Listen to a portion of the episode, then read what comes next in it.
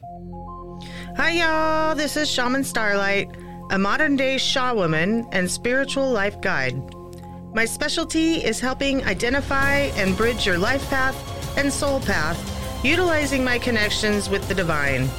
Guided and protected by God and Goddess, and being gifted with the abilities as a psychic intuitive and medium. So, Mars retrograde, which I was telling you, planet of war, right? The god of war.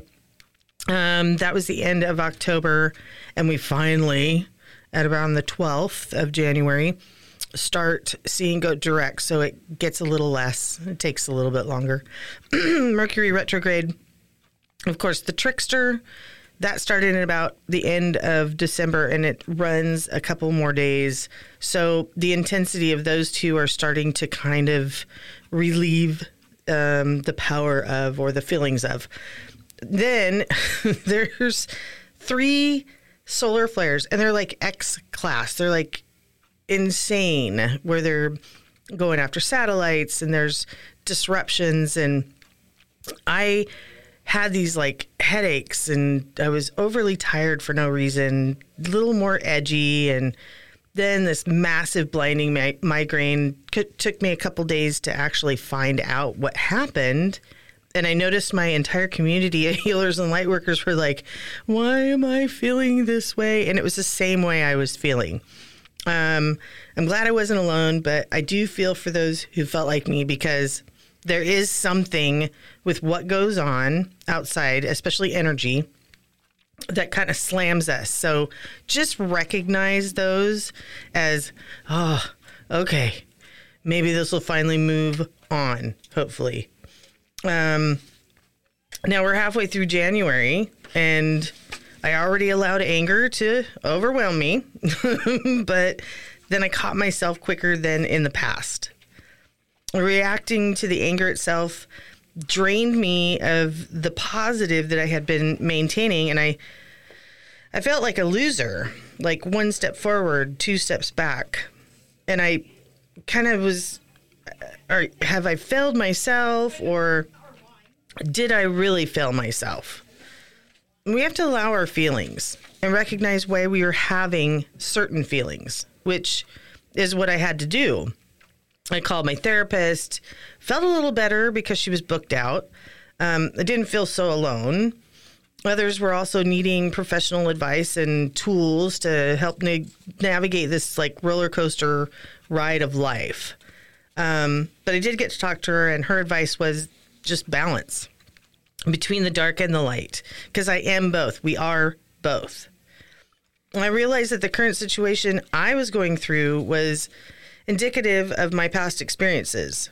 I faced the reality of how much I learned in regards to how I am dealing with my emotions. And the outside influences can make or break me. I can't control what anyone else says or thinks. I can only work on my reactions. And then I went outside to breathe, to listen to the symphony of nature, and remember that I can't control even my breathing. So that's where I feel grateful. And then I closed my eyes so that the wind could like blow the stank of the negative off me. And then I opened my eyes. There was this like swirl of leaves around me it made me think of my rebirthday that I just celebrated because on January 6th, as Starlight, I turned nine years old. And I suddenly remembered the dream, the trip, the healing, Arizona. Let's take a break.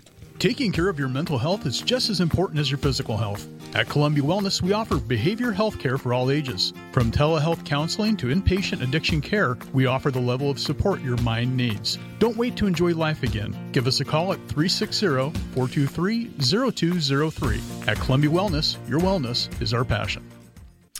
Uh, my husband, he'd been watching this document documentary about the Grand Canyon, and I'd never been there. But I remembered that when my father's cousin had been diagnosed with cancer, she began to tick off the items of her bucket list, one of which was to see the Grand Canyon.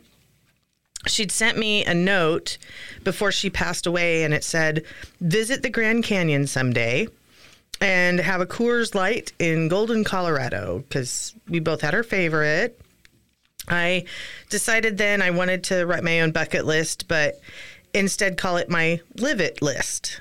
And of course, I wrote down her two suggestions. So, this documentary on the Grand Canyon was actually about the skywalk on the west rim, 10 feet wide, horseshoe shaped glass bridge that extends 70 feet out over the rim of the Grand Canyon. And from the bridge, visitors can walk and then look down and see 4,000 feet to the canyon floor. Yikes. Uh, my reaction was, how beautiful, but nope, not for me. That was that. Or so I thought. a couple of nights went by and I woke up from a dream that I was standing outside looking at the skywalk. Still, I said, nope, not for me. Then I was talking to someone a few days later who was telling me about their trip to Arizona and how they were also ticking off the boxes of their list Grand Canyon and the vortexes. I was like, the vortexes? What is that? Sedona, Arizona. There are measurable energy spikes found in certain places around Sedona. Healers and light workers flock to meditate and gain insight.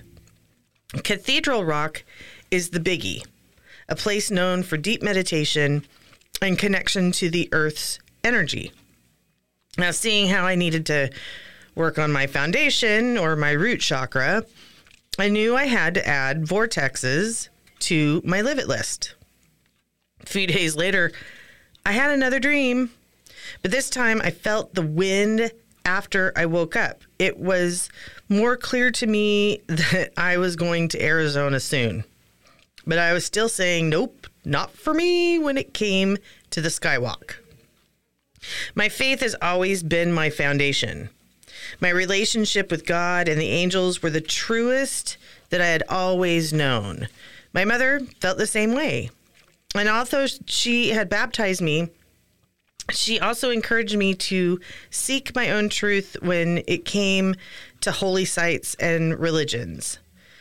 When I was stationed in the Army, I visited every religious service I could, so I had the experience of what the world thought, not just from one source, but as many as I was allowed to be a part of. And I have continued this practice to this day. No matter where I travel to, I will find the place that holds the most significant truth of spirituality. It's my way of respecting those that guide me and to educate me of the differences and similarities with others' beliefs. So, when I started getting a nudge that Arizona was going to be my next adventure, I looked up spiritual religious vortex and found the Chapel of the Holy Cross. So I added it to my list. I hadn't told my husband about the first dream or the second dream. I didn't want to get his hopes up. But it was around a month later, I dreamt about the chapel and the skywalk. And when I woke up, it felt real.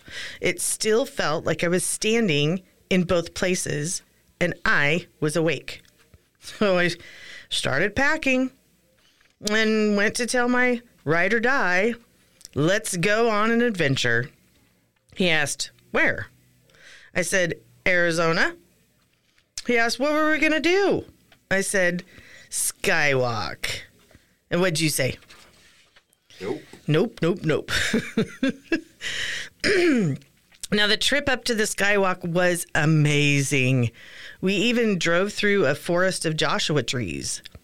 And after I made this scary journey, step by step, from one side of the bridge to the other, I was elated. I even got a button that said I did it. I had faced my fear. My hubs shocked but proud. Then off to the chapel. My experience was overwhelming.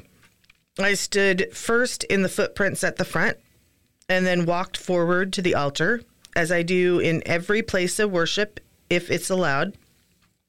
I got on my knees and I prayed, staring at the image of Jesus on the cross and the beauty of the view of the red rock. I heard, I love you once again, like when I had my conversation with God in the hospital.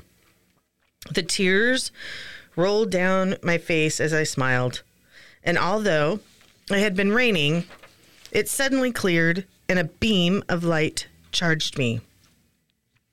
So when I was in turmoil from beating myself up that I had indeed let anger infiltrate my life, I remembered that I had conquered a fear, allowing my root to become stronger and reminding me that I was indeed loved, no matter how hard I was on myself.